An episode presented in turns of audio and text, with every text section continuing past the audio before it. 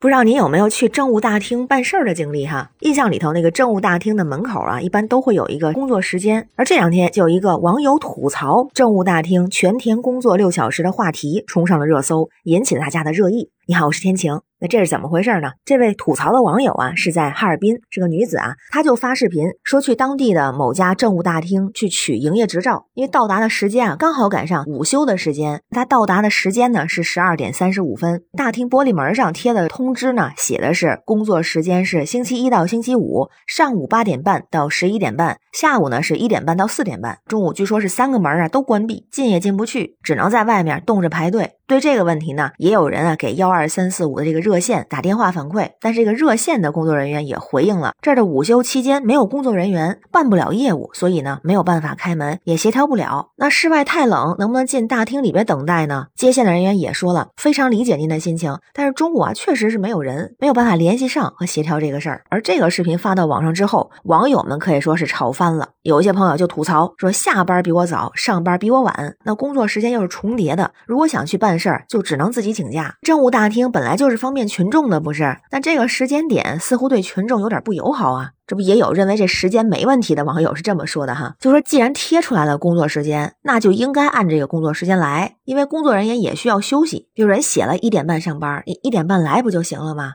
印象里头我自己之前办公司的业务去行政大厅的时候，一般都是卡着那个政务大厅的工作时间去，会回避他们的休息时间，因为其实这样反而能够节省自己的时间哈。而同时呢，也有人讨论说这个窗口办公6个小时，那这8小时工作制怎么说？4点半就下班了，很多小学还没放学呢。当然对此啊，大家意见也不一样。那有人就说了，劳动法规定的是不超过8小时，没有说啊不少于8小时，所以人家这工作时间没问题。还有呢，不应该去延长他们的工作时间，而是应该倡导各行各业向这个工作时间靠拢，因为本来工作时间就太长了。那同时呢，也有很多人为这个工作人员抱不平，说政务服务工作没有经历过的人根本没有资格评价，每天要面对多少个面孔，多少苛求，多少无理的要求吗？这个工作啊并不容易，而且呢，人家关门了不等于就是下班了。还有银行的从业人员分享自己的经历，下午5点关门，但是并没有下班，要对一天的工作进行清点，实际上呢是6、7点钟下班，所以公布出来的这个窗口开放时间并不一定是真正的上下班的点儿，一般是在这个时间之前就要开会，在这个工作时间之后呢还要进行清点、整理、汇总等等。我还专门去问了一个在政务大厅工作的小姑娘，她就说当时她找第一份工作的这个原因呢，本来是想的活少钱多离家近，但是好像后来啊就是离家近这一条满足了，其他还不太满足，所以后来对自己的职业发展有了新的想法，就觉得要么是更关注薪资待遇，要么呢关注工作环境和文化，要么就是看重发展空间。那他现在就更看重这个发展空间嘛。那咱说回这个事儿啊，我个人是觉得其实这个窗口的工作时间倒是可以理解的，既然已经有明确的张贴，那我们就按明确的时间去就得了，因为确实啊他会有其他非窗口的工作要做，但是啊还是希望能够在中午午休的时间开放大厅，让老百姓能够进去等待。毕竟东北的冬天那零下10几20度都可能会有，那就算是天气常规也没有必要在门口啊去等过长的时间。就像来自江西的网友分享的说，江西政务大厅中午都是开放可以休息的，而且基本都有延时服务，周末也会有人，这感觉还挺人性化的哈。也有上海的朋友说了，上海闵行的政务服务中心大楼专门留个大厅给前来办事的人啊午间等候，就像是火车站的候车区。这不咱看看像视频里这个女子反馈这个问题，官方有回应了，2个字儿整改。具体的方式呢这么几点，一个是在政务大厅设置休息等候区，能够确保比如说像工作日早晨的8点半正式开始接待工作之前，办事群众就能够提前进入政务大厅，避免在室外等待挨冻。那第二点呢，实行员工轮岗制度，保证工作日的午休时间不间断的服务，还有及时解决相关的应急问题。那最后一个呢是继续增设预约通道，线上线下同时办理。这个回应看起来还是非常好的解决办法，同时我也觉得可以更多的去发展线上化的办公，很多事务都可以减少跑现场，而让更需要的人去现场解决。当然这只代表我个人的想法哈。那关于新闻中的事儿，不知道您是怎么看？欢迎在评论区留言，咱们一块儿聊。我是天晴，这里是雨过天晴，